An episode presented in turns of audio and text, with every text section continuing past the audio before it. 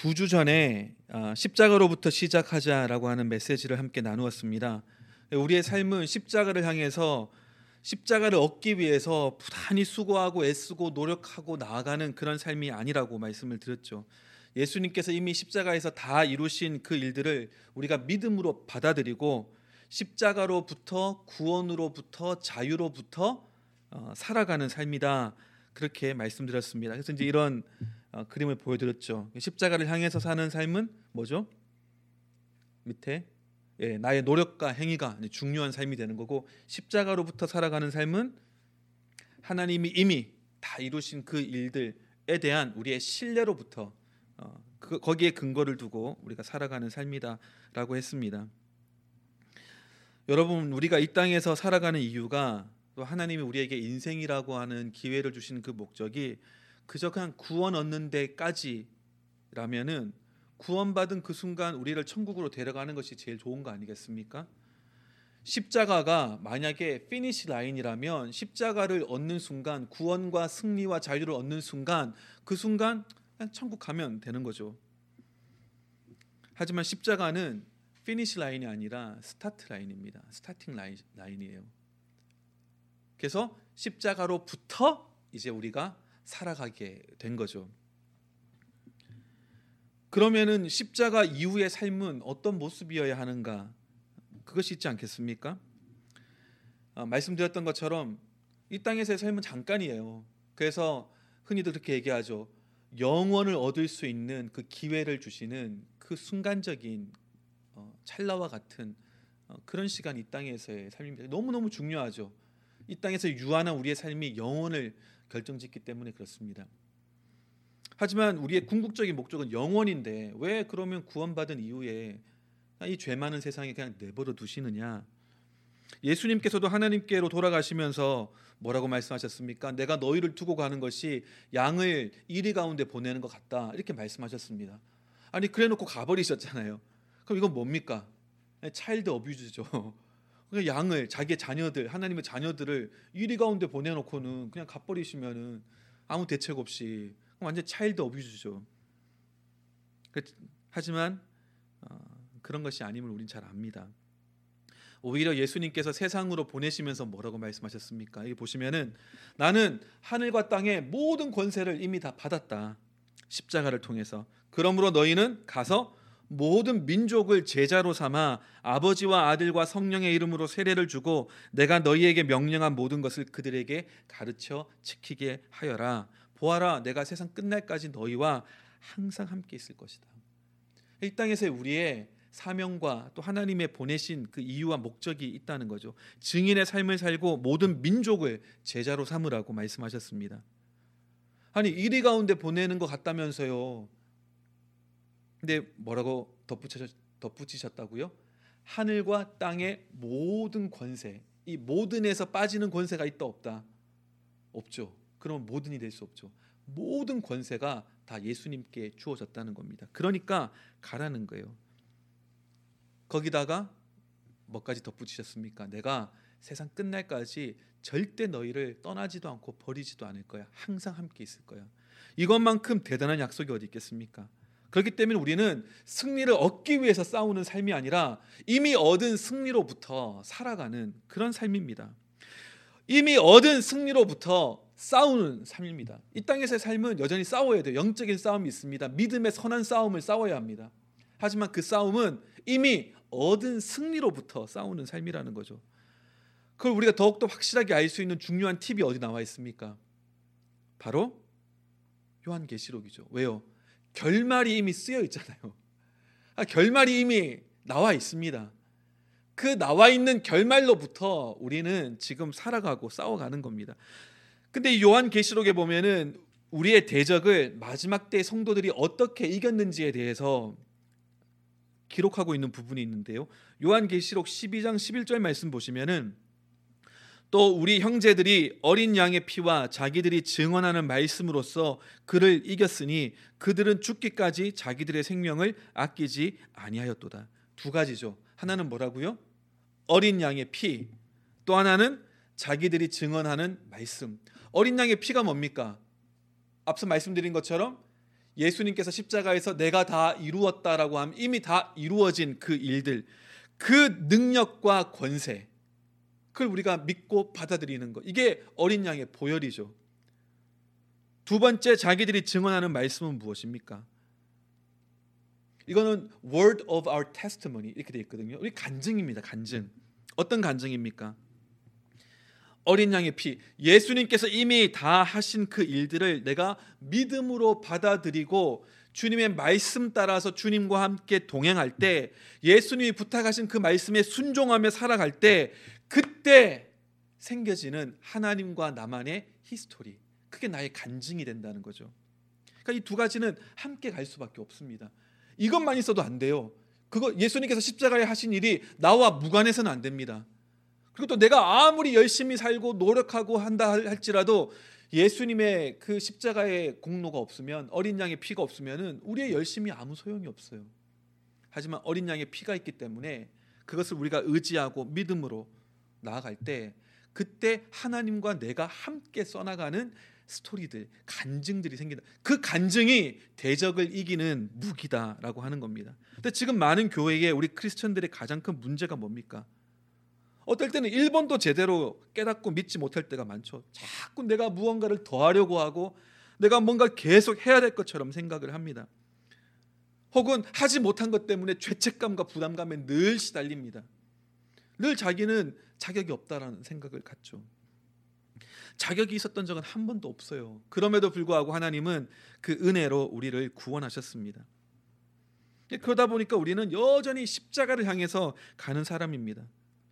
그러다 보니까 하나님과 내가 함께 써나가는 history, 즉 간증이 없는 거예요. 이런 질문들을 가지고 계신 분들 있을지 모르겠습니다. 왜 나는 하나님의 일하심을 경험하지 못하나? 그건 오직 성경에 기록된 사람들에게만 국한되는 것인가? 아니면은 오직 믿음이 뜨겁고 기도도 많이 하고 성경도 잘 알고 있는 그런 몇몇 사람들에게만 제한되는 것인가? 둘 다 아닙니다. 아, 그럴 것 같으면은 그럴 것 같으면은 예수님께서 헛되이 돌아가신 거죠. 예수님께서 오셔서 죽으실 필요가 뭐가 있습니까?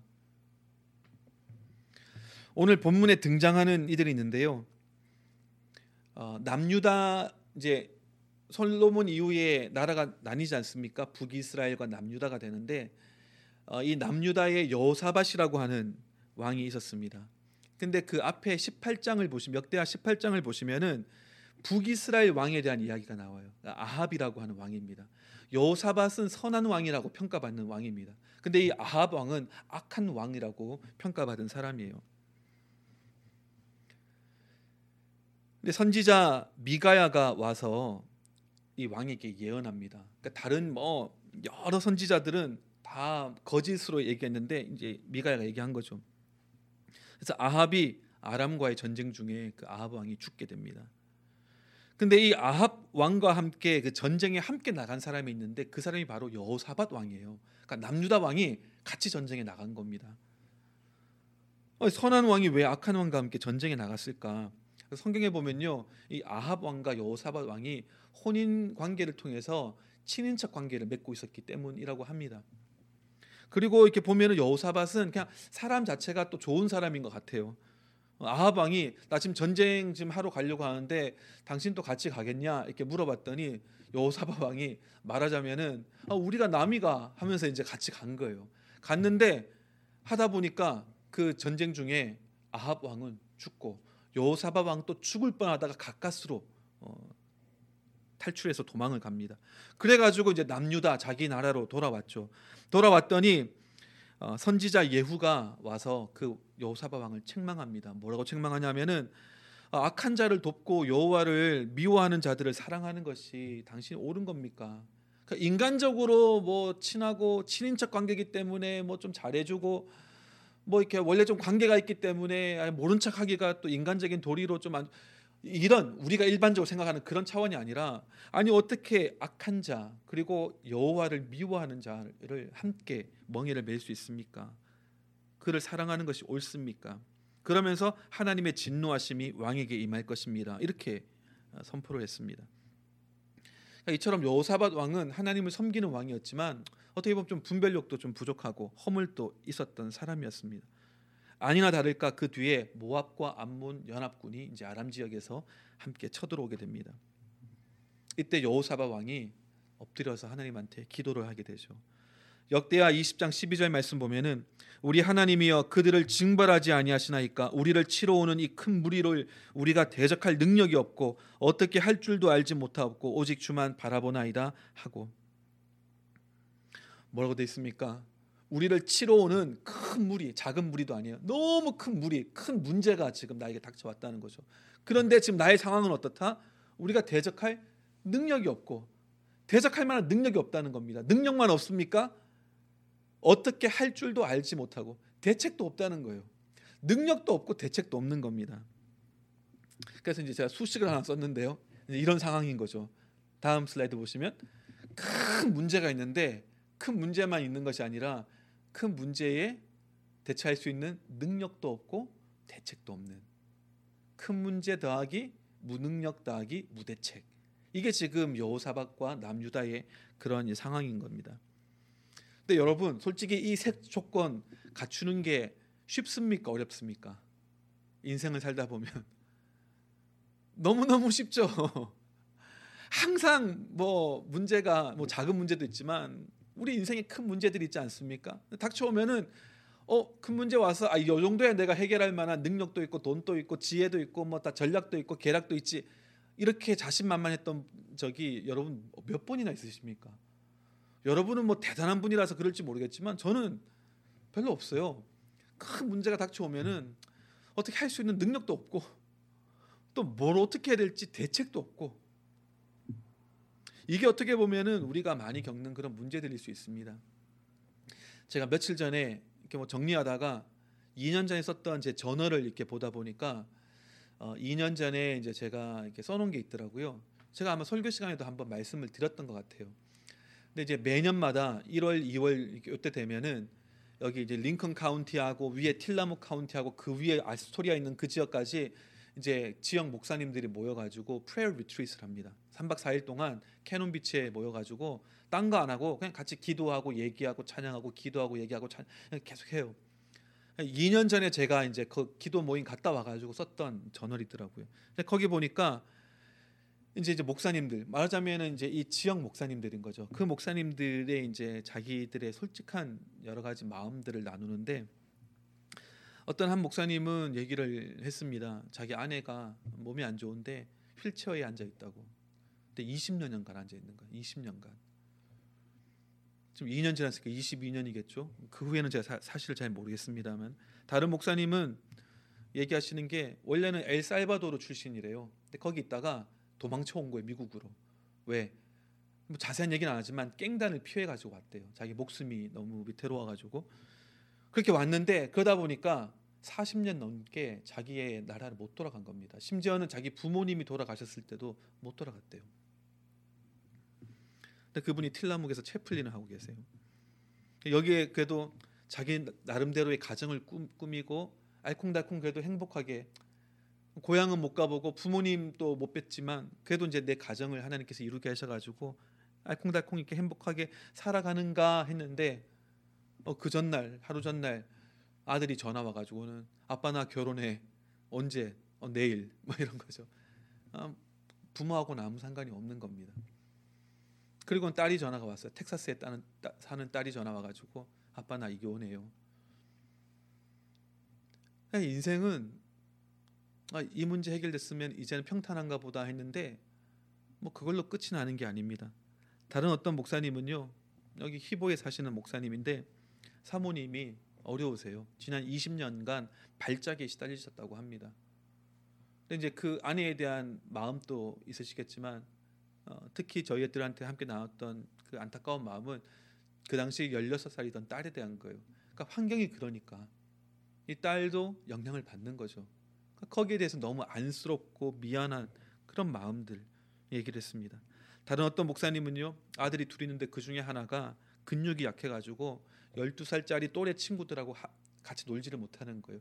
그들이 하는 놀이, 운동 이런 것들을 함께 할 수가 없는 겁니다. 그걸 바라보는 아버지의 마음이 어떻겠습니까? 킬라묵에 사신 어떤 목사님 어, 아내가 1년 전에 다친 이후로 통증이 없는 날이 없었대요. 진통제를 먹고 있지만 듣지도 않는다고 합니다. 병원 갔더니 앞으로는 그 진통제 마저 먹지 말라고 어, 얘기를 했다고 합니다. 그러면서 눈물을 흘리면서 얘기하시는 것이 그리고 지난 두 달간이 특별히 힘들었는데 부부 관계가 어려워서 너무 너무 어, 힘들었다 얘기했습니다. 제가 얼마 전에도 말씀드렸습니다만은 최근에 있었던 산불로 인해 가지고 우리 지역 링컨 시티에 있는 목사님 두 가정의 집도 완전히 전소되었지 않습니까? 그리고 1년 전에는 어, 글렌헤든 비치에 있는 그 교회도 누가 방화를 해가지고 홀랑 다 타가지고 지금까지도 그냥 빈터예요. 믿는 사람이라고 해가지고 어려운 일이 없는 게 아닙니다. 그것도 잠깐 왔다가 그냥 지나가는 일이 아니라 오랜 시간 계속 지속되면서 도무지 나로서는 무엇을 어떻게 해야 될지 능력도 없고 대책도 없는 그런 문제들이 우리 삶 가운데 찾아올 때가 있습니다. 그러면서 의문이 들 수 있죠. 특별히 믿는 사람들은 아니 성경에 나와 있는 이 하나님은 나와 무관하신가? 내 삶에는 관심이 없으신가? 내 삶에는 개입하지 않으시고 일하지 않으시는가? 그런 마음이 들 수 있습니다. 아까 앞서서 요한계시록 말씀에 자기들이 증언하는 말, 즉 테스트모니 간증이라고 말씀드렸죠. 어떤 분이 그러시더라고요. 간증이라고 하는 어, 말의 그 원래 의미에는 do it again이라고 하는 의미가 담겨져 있다고 합니다. 어떻게 보면 설교도 간증 아니겠습니까? 설교도 이 성경 말씀을 가지고 이야기를 나눌 때, 아, 그때 그런 일이 있었구나. 아, 그때 하나님 그렇게 놀라운 일을 행하셨구나. 역시 하나님 짱, 할렐루야 하고 끝나는 것이 아니라 이 성경에 기록되어 있는 이 말씀 사건들이 이 말씀이 선포되는 지금 바로 우리의 삶 가운데서도 그대로 realize, 재현되는 것. 이것이 바로 설교고 말씀이고 예배예요. 그런 의미에서 설교도 테스트모니죠. 하나님이 하신 일들에 대한 테스트모니입니다. 간증도 마찬가지예요. 간증이라고 하는 것이 자기의 믿음 자랑하고 하나님이 특별히 나를 사랑하신다라고 하는 그 자랑하는 시간이 아니라 내가 이런 가운데 경험한 그 하나님을 그 이야기를 함께 나눕니다. 이 이야기를 함께 나눌 때 들으시는 여러분들 마음 가운데서 믿음이 일어나서 나와 똑같은 일들이 do it again 다시금 재현되어지기를 나는 소망합니다. 그리고 그 그렇게 하실 하나님을 우리가 높여 드립니다.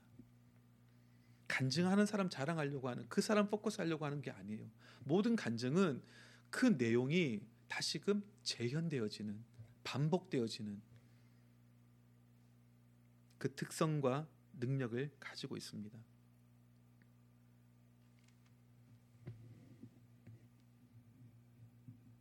그때 우리 가운데 일어나는 믿음은 하나님 나도 저렇게 되기 원합니다. 믿습니다. 믿습니다. 그 결과만 놓고 하는 믿음이 아니라 아까 앞서 말씀드린 것처럼 어린 양의 피에 근거한 믿음입니다. 나는 아무 자격도 없고 능력도 없고 대책도 없지만 내가 하나님 하나님 의지합니다. 하나님이 어떤 분이신 것을 나는 압니다. 또 하나님이 나를 위해서 이미 어떤 일을 이루셨는지도 내가 믿습니다. 받아들입니다. 그걸 신뢰합니다. 그것에 근거해서 내가 주님을 어, 믿고 나갑니다. 여호사밧도요. 그냥 물에 빠진 사람이 지푸라기 잡는 심정으로 그렇잖아요. 믿지 않는 사람 또 갑자기 위기를 당하면은 오 하나님 이렇게 나오지 않습니까? 그런 기도가 아니 아니었다는 거죠. 우리가 읽었던 본문 말씀 그 앞에 보면은 역대하 20장 7절에서 9절 말씀에 우리 하나님이시여 전에 이 땅 주민을 주의 백성 이스라엘 앞에서 쫓아내시고 그 땅을 주께서 사랑하시는 아브라함의 자손에게 영원히 주지 아니하셨나이까. 그러니까 예전에 하나님이 하셨던 그 일, 하셨던 말씀, 하셨던 약속, 맺으셨던 언약 그걸 다시금 remind 하는 겁니다. 말은 마치 기도를 통해서 하나님께 remind 시켜 드리는 것처럼 하고 있지만 사실은 본인이 remind 하고 있는 거 아닙니까? 8절 말씀 그들이 이 땅에서 살면서 주의 이름을 위하여 한 성소를 주를 위해 건축하고 이르기를 만일 재앙이나 난리나 견책이나 전염병이나 기근이 우리에게 임하면 주의 이름이 이 성전에 있으니 우리가 이 성전 앞과 주 앞에 서서 이 환란 가운데서 주께 부르짖은즉 들으시고 구원하시리라 하였나이다 하나님이 이렇게 약속하지 않았습니까? 우리가 성전을 지었을 때 하나님께서 말씀하시기를 내 이름을 이 성전 가운데 두었으니 너희가 어떤 환란과 어려움이 있든지 이곳에 와가지고 나의 얼굴을 구하고 나에게 기도하면 내가 듣고 너희를 구원하리라 라고 하나님 말씀하지 않으셨습니까? 그러니까 우리의 근거는 뭡니까? 나의 능력, 나의 열심, 나의 기도, 나의 금식 이것이 아니라 하나님, 하나님 이런 분이시잖아요. 하나님 이렇게 말씀하셨잖아요. 하나님 이렇게 약속하셨잖아요. 하나님 나의 조상과 이런 언약을 맺으셨잖아요. 하나님 그거 기억해 주세요. 우리는 잊어버리고 우리는 충실하지 못했고 우리는 실패했지만 하나님은 항상 신실하시고 하나님은 항상 그 하신 말씀을 지키시는 분 아니십니까? 우리가 아니라 하나님께 근거해서 주님께 나아가오니 하나님 들어 주시옵소서.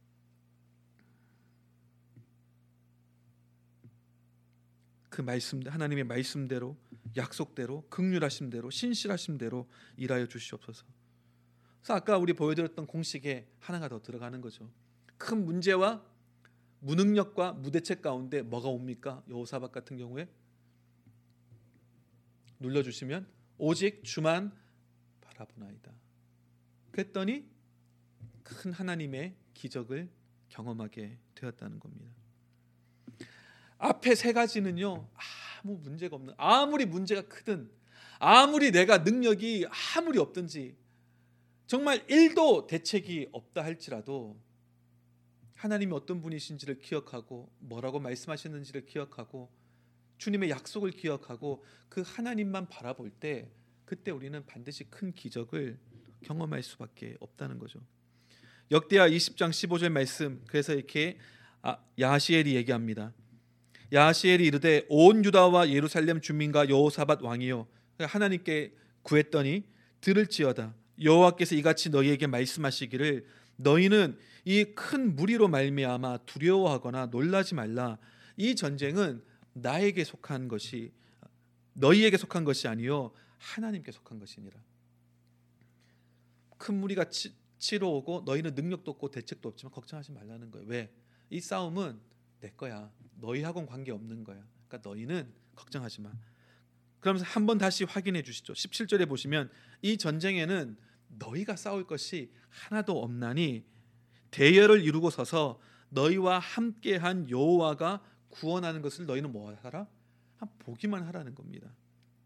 유다와 예루살렘아 너희는 두려워만 하지 말고 놀라지 말고 내일 그들을 맞서 나가라. 나서 싸우라? 아니 가서 그냥 서라 서 있으라는 거예요. 그리고 어, 여호와 여호와가 너희와 함께하리라 하셨느니라 하매. 하나님이 너희와 함께 하실 것이기 때문에 너희는 걱정하지 말고 두려워하지 말고 놀라지 말고 그냥 마주 나가서 서. 그리고 어떻게 하라? 봐. 서서 보라는 겁니다. 이 전쟁은 나에게 속한 것이기 때문에. 여러분 이것보다 더 놀라운 말씀 있겠습니까? 이거보다 더 힘이 되는 말씀 있겠습니까? 내가 할 게 아무것도 없대요. 근데 참 우리 인간은 약한지라 too good to be true 너무 사실이기에 좋은 이 엄청난 말씀을 받았음에도 불구하고 마음이 떨릴 수밖에 없고 두려울 수밖에 없는 존재죠. 그것도 저기 너 저기 가서 숨어 있어 피해 있어 내가 싸울게 이것도 아니라 너희가 마주 나가 나가기는 마주 나가. 그런데 그냥 서서 봐. 근데 하나님 뭐 이렇게 무기라도 좀 아, 아니, 아니, 그냥 가서 서서 보기만 해. 막 그 얘기 듣고는 막 믿음이 불끈불끈 나오는 사람은 제 생각에 좀 적었을 것 같아요. 저 같은 사람이라면 긴가민가 반신반의하면서도 막 되게 좀 두려웠을 것 같아요. 그냥 무방비 상태로 가는 거 아닙니까? 화살 바지로, 창 바지로, 칼 바지로 가는 거죠. 서서 보래. 이 말씀이 사실이라면 이것보다 더 놀라운 말씀이 없고 이것보다 더 큰 능력이 없죠. 근데 우리는 우리의 믿음을 이 말씀 가운데 하나님께 두고 나가야 합니다. 우리의 역할은 견고히 서서 보는 거예요. 도망하거나 숨거나 두려워 떨거나 무시하거나 그렇게 하지 말고 분명히 서서 분명히 선다는 건 무슨 말입니까? 앉아서 보면 안 됩니까? 그런 뜻이 아니라 믿음을 가지고 서라는 거예요.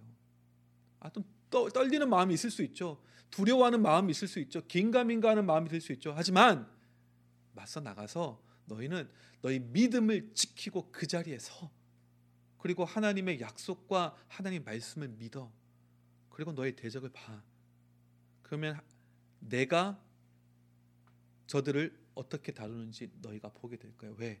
이 전쟁은 나에게 속한 것이기 때문에 쉽지 않은 일일 수 있습니다. 하지만 우리가 할 수 있는 일이에요. 이때 믿음이 필요한 거죠. 무엇에 대한 아니 누구에 대한 하나님에 대한 믿음 그 신뢰가 필요한 겁니다. 여러분 이스라엘 백성 기억하시죠? 이집트의 애굽 땅에 노예로 400여 년간 있었습니다. 근데 하나님께서 인류 역사상 전무후무한 개입을 하시죠. 인터벤션을 하시죠. 열 가지 재앙으로 그들을 치기 시작합니다. 그리고 열 가지 재앙 이후에 드디어 비로소 이스라엘 백성들은 출애굽하게 됩니다. 애굽에서 이집트에서 나오게 됩니다. 그 나와가지고 이제 자유다. 우리는 이제 자유다. 너무 너무 좋고 모든 것이 다 끝난 것 같았는데 아니었습니다. 뒤에서 바로의 군대가 쫓아오고 있다라고 하는 그 이야기를 듣게 되는 거죠. 근데 문제는 뭐냐면은 앞에는 홍해가 가로막혀 있습니다. 뒤에서는 군대가 쫓아옵니다. 성경 말씀을 보면요. 원래 그게 가나안 땅에 들어가는 경로가 아니에요. 근데 하나님께서 일부러 그쪽 길로 인도하셨다라고 되어 있습니다. 일부러 하나님께서 그 막다른 길로 인도하신 거예요. 앞에는 바다가 홍해가 있고 뒤에는 애굽의 정예 군대가 바로가 쫓아오고 있고 충분히 두려워하고 절망할 수 있는 상황 아닙니까? 아니 심지어는 하나님을 원망할 수도 있는 사람이죠. 아 왜 우리를 빼내 가지고 아니 혹은 아 그냥 그대로 갔으면 되는데 왜 이쪽으로 데리고 와 가지고 근데 그 사람들이 알지 못했던 것이 있죠. 하나님께서는 뜻밖의 길을 준비해 놓으셨습니다. 그것도 어디다가? 아, 물 밑에다가, 바다 속에다가.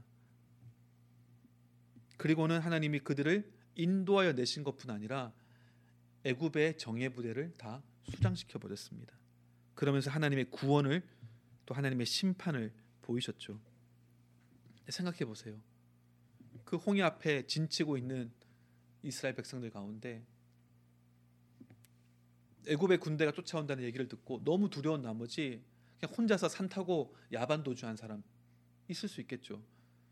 근데 그 사람은 결코 하나님이 하시는 그 구원의 기적을 보지도 못하고 경험도 못했을 겁니다.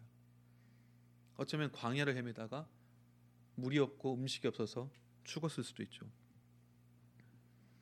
출애굽 때 보면요 성경에 기록되기를 이스라엘 백성만 나온 것이 아니라 여러 잡족도 나왔다고 되어 있습니다. 영어로는 mixed multitude라고 되어 있죠. 출애굽기 12장 38절에 나와 있습니다. 한 이스라엘 백성이든 아니든 잡족이든 상관이 없다는 거예요. 하나님의 인도하심과 말씀 가운데 그냥 있기만 하면 내가 좀 믿음이 부족해도 내가 좀 여러 가지 조건이 안 돼도 내가 좀 무서워하고 떨어도 괜찮다는 겁니다. 근데 문제는 그 하나님의 일하심과 말씀 가운데 우리는 머물고 있습니까? 서 있습니까? 홍해 앞에서 모세도 여호사밧과 비슷한 말을 했죠. 출국기 14장 13절 보시면 모세가 백성에게 이르되 너희는 두려워하지 말고 가만히 서서 여호와께서 오늘 너희를 위하여 행하시는 구원을 보라. 너희가 오늘 본 애굽 사람을 영원히 다시 보지 아니하리라. 14절 여호와께서 너희를 위하여 싸우시리니 너희는 가만히 있을지어다. 똑같은 말이죠. 하나님이 싸우실 거니까 너희는 가만히 있어라. 항상 그런 것은 아닙니다. 하지만 여호사밧 때와 또 모세 때는 그랬습니다. 왜? 우리가 할 수 있는 것이 아무것도 없는 상황이기 때문에 무능력과 무대책의 상황이기 때문에 하나님께서 우리를 그곳 가운데 인도하셨다는 것은 하나님께서 하실 일이 있다는 거예요. 그러니까 너희는 믿음 가운데 가만히 서서 보라는 겁니다. 아, 모세 대단하죠. 어떻게 이런 대단한 믿음을 역시 모세야 이렇게 생각할 수 있겠습니다만은 이게 몇 절입니까? 14절이죠. 그 다음 절 15절 한번 볼까요? 뭐라고 되어 있습니까? 15절. 아, 14절인가요? 아, 여호와께서 너희를 위하여 싸우시리니 너희는 가만히 있을지어다. 그다음 15절이 없나요? 15절이 없어요? 아, 15절 말씀 이렇게 되어 있습니다. 여호와께서 모세에게 이르시되 너는 어찌하여 내게 부르짖느냐 이스라엘 자손에게 명령하여 앞으로 나아가게 하고 영어로 보면은 Why do you cry out to me 이렇게 되어 있습니다. 어, 말은 멋있게 이 전쟁은 여호와께 속한 것이니 너희는 두려워하지 말고 서서 하나님의 구원을 보라 멋있게 얘기를 했어요. 근데 실상 모세도 어떻다? 하나님 하신 말씀이니까 그대로 대언은 했지만 마음속에 두려움이 있고 떨리는 게 있고 하나님 어떡합니까? 이런 암담함이 있고 절망이 있을 수 있다는 거죠. 그래서 하나님께 막 부르짖었더니 하나님께서는 왜 나한테 지금 부르짖고 있느냐? 나가서라. 앞으로 나아가라. 말씀하십니다. 속으로는 두렵고 떨리고 자신 없어도 괜찮아요. 우리가 하나님의 인도하심과 뜻 그것을 우리가 믿고 신뢰하고 거기에 대한 믿음으로 온전히 그 자리에 서기만 하면 됩니다. 그러면 하나님이 하신 일들을 보게 될 거예요. 우리가 이런 입장에 놓이게 된다면 사실 우리가 보일 수 있는 가장 바람직한 반응은 무엇일까요? 전에도 소개드렸던 시가 있죠. 만약 홍해가라고 하는 시 아마 아시는 분도 많을 겁니다. 만약 홍해가 당신 앞을 가로막고 있고 왼쪽에는 산, 오른쪽에는 광야, 뒤에는 애굽군이 말을 타고 쫓아온다면 어떻게 하라?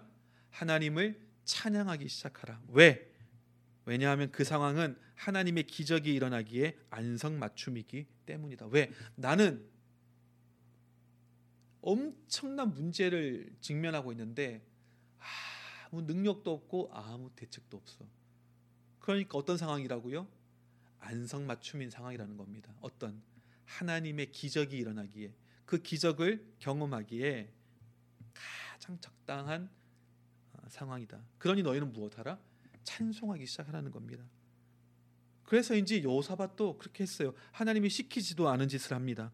역대하 20장 21절에 백성과 더불어 의논하고 노래하는 자들을 택하여 거룩한 예복을 입히고 군대 앞에서 행진하며 여호와를 찬송하여 이르기를 여호와께 감사하세 그의 인자하심이 영원하도다 하게 하였더니 22절 그 노래와 찬송이 시작될 때에 여호와께서 복병을 두어 유다를 치러 온 암몬 자손과 모압과 세일산 주민들을 치게 하심으로 그들이 패하였으니 하나님은 그냥 가서 서서 보라라고만 얘기했는데 여호사밧과 그 백성들이 하나님께서 정말 하실 거면 하나님의 싸움이라면 우리가 할 것이 없다면 우리는 하나님을 응원합시다. 하나님이 어떤 분이신지 어떤 일을 행하셨는지 어떤 일을 행하실 수 있는 분이신지 우리 그 하나님을 우리가 높여드리고 인정합시다. 그게 찬양 아닙니까? 노래 불렀다는 의미가 아닙니다. 하나님이 어떤 분이신지에 대해서 계속해서 고백하고 또 올려드렸다라고 하는 그런 말들이죠. 그랬더니 그 노래와 찬송이 시작될 때에 하나님께서 복병을 그 어떤 복병인지 모르겠어요. 근데 그 뒤에 보면은 모압과 암몬과 세일 사 사람들이 서로 막 쳐가지고 다 죽어버려요. 다, 점, 다 어, 멸망하게 됩니다. 하나님 말씀하시죠. 신뢰해라. 나를 믿어라. 나를 신뢰해라. 특별히 너희가 할 수 있는 것이 아무것도 없을 때는 나를 신뢰해라. 아니, 목사님, 아, 그래서 안 되면요, 실패하면요, 지면요, 죽으면요, 어떡합니까? 여러분 그런 말씀 드렸잖아요. 세상 사람들에게 일어날 수 있는 가장 나쁜 일이 우리 믿는 사람들에게는 일어날 수 있는 가장 좋은 일, 기쁜 일이 될 수 있다. 그게 뭡니까? 죽음이죠. 모든 사람들은 죽음을 두려워합니다. 죽음이 임할까봐 제일 두려워합니다. 그들에게 임할 수 있는 가장 나쁜 일이에요. 하지만 그것은 오히려 우리 믿는 자들에게는 우리에게 일어날 수 있는 가장 좋은 일이죠. 가장 기쁜 일입니다. 이제 비로소 내 사모하는 주님과 함께 영원토록 함께 있을 수 있는 그 관문이죠. 이런 사람들을 세상은 감당할 수 없다라고 얘기합니다. 다만 중요한 것은 여러분은 여러분의 하나님을 아십니까? 여러분은 하나님의 말씀을 믿으십니까? 그분이 하신 일을 받아들이십니까? 하나님이 지금도 일하고 계시는 것을 붙들고 계십니까? 그 말씀과 인도하심 가운데 서 있습니까? 내가 하나님과 함께 걷고 있고 그분의 말씀을 내가 듣고 있다면 두려워할 게 뭐가 있습니까? 우리가 두려워할 것은 그 하나님을 알지도 못하고 그 말씀을 듣지도 못하고 그 약속도 알지 못하고 그래서 우리가 어리석은 말만 하고 불평하고 판단하고 절망하고 그것이 우리의 문제죠. 항상 하나님과 함께 걸어야 합니다. 그 말씀을 우리는 항상 들어야 합니다. 그렇게 하고 있다면 걱정할 게 없어요. 그렇잖아요. 다니엘 자기의 지위와 그 끌려간 포로로 끌려간 곳에서 하나님께서 은혜로 그 높은 지위에 올리셨는데 한 순간에 그 지위와 위치와 권력과 안녕과 안전 모든 것을 다 뺏길 수 있는 상황이 되었음에도 불구하고 일부러 창문을 열고 예루살렘 성전을 향해서 기도했습니다. 그 결과 사자굴 속에 던져졌죠. 이게 우리의 모습이 되어야 되지 않겠습니까? 다니엘의 세 친구 사드락 메삭 아벤느고 뭐라고 합니까? 왕에게 와서 어, 그 신상에 절하지 않았다고 풀무불에 던지겠다고 하니까 얘기하죠. 우리가 섬기는 하나님이 아무리 맹렬히 타는 저 풀무불이라 할지라도 그 가운데서 능히 건지실 것입니다. 그러면서 덧붙이죠. 그렇게 아니하실지라도 우리는 왕이여 우리가 왕들의 왕의 신들을 섬기지도 않고 절하지도 않을 겁니다. 나는 내 하나님을 알아요. 하나님의 능력도 압니다. 주의 말씀도 알아요. 난 거기 순종할 뿐입니다. 난 그 하나님께서 약속하신 대로 그 능력대로 일하시고 구원하실 것을 믿습니다.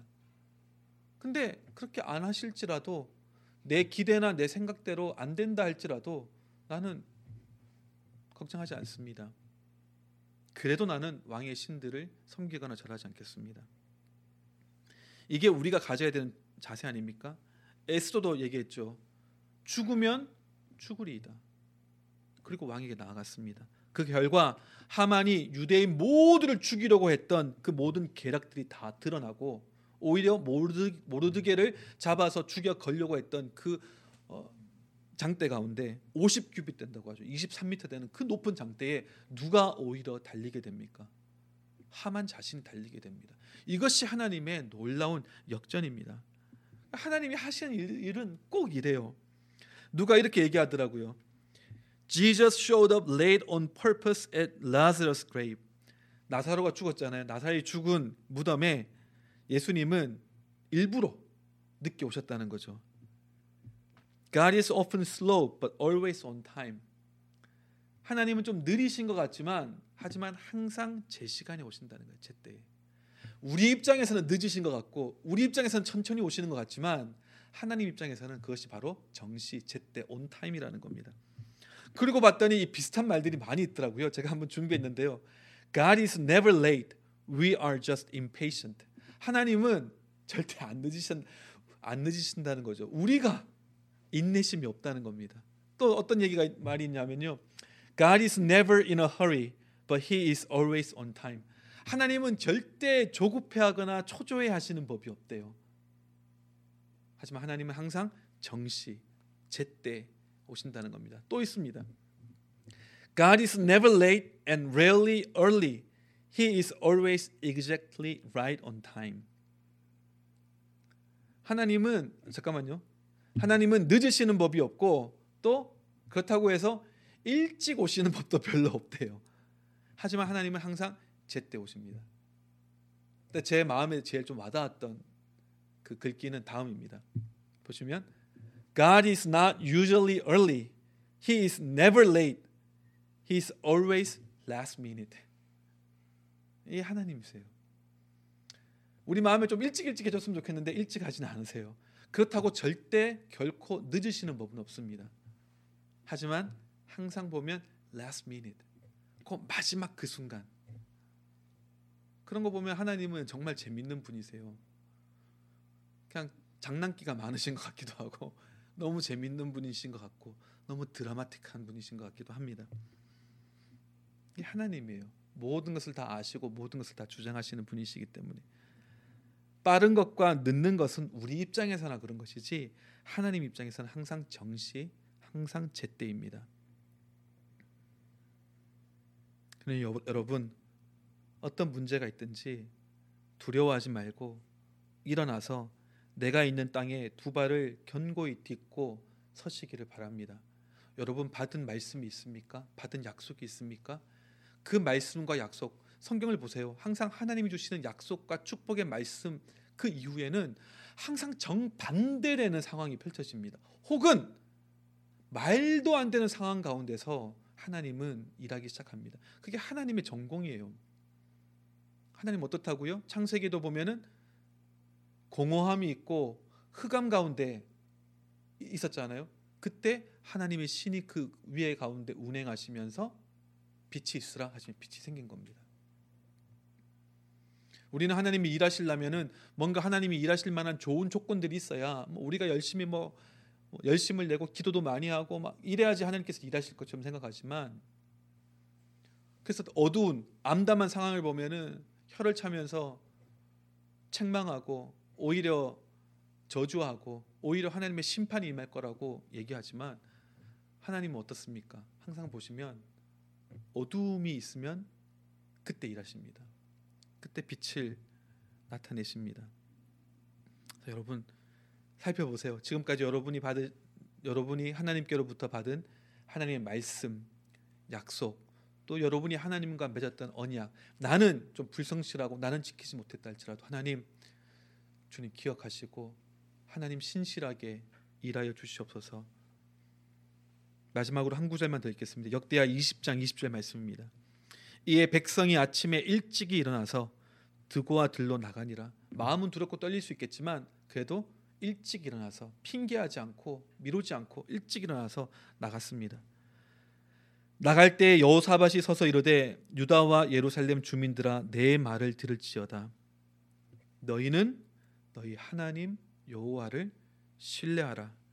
그리하면 견고히 서리라. 그의 선지자들을 신뢰하라.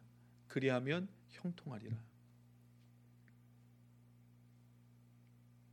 이것은 성경 가운데 기록되어 있는 여호사밧과 그의 이스라엘 남유다의 사람들에게만 해당되는 말씀이 아닙니다. 말씀을 통해서 선포되는 지금 이 순간 우리 삶 가운데, 우리 개인적인 삶 가운데, 우리 가정 가운데 또 이 나라 가운데 하나님께서 하시는 그 일들, 성경에서나 볼 법한 그 일들이 우리 가운데 일어나는 것을 반드시 목도하게 될 것입니다. 다만 우리가 하는 것은 그 하나님의 실력을 인정하고 그분을 응원하고 찬양하고 믿음으로 우리 자리를 지키는 것입니다. 그럴 때 하나님이 하시는 놀라운 일들을 반드시 보게 될 것입니다. 아멘. 아멘. 우리 함께 찬양하고 기도하겠습니다. 아까 우리 불렀던 찬양인데요. 주님 큰 영광 받으소서 찬양하면서 하나님 오직 주님 홀로 영광 받으시고 높임 받아 주시옵소서. 주님을 우리가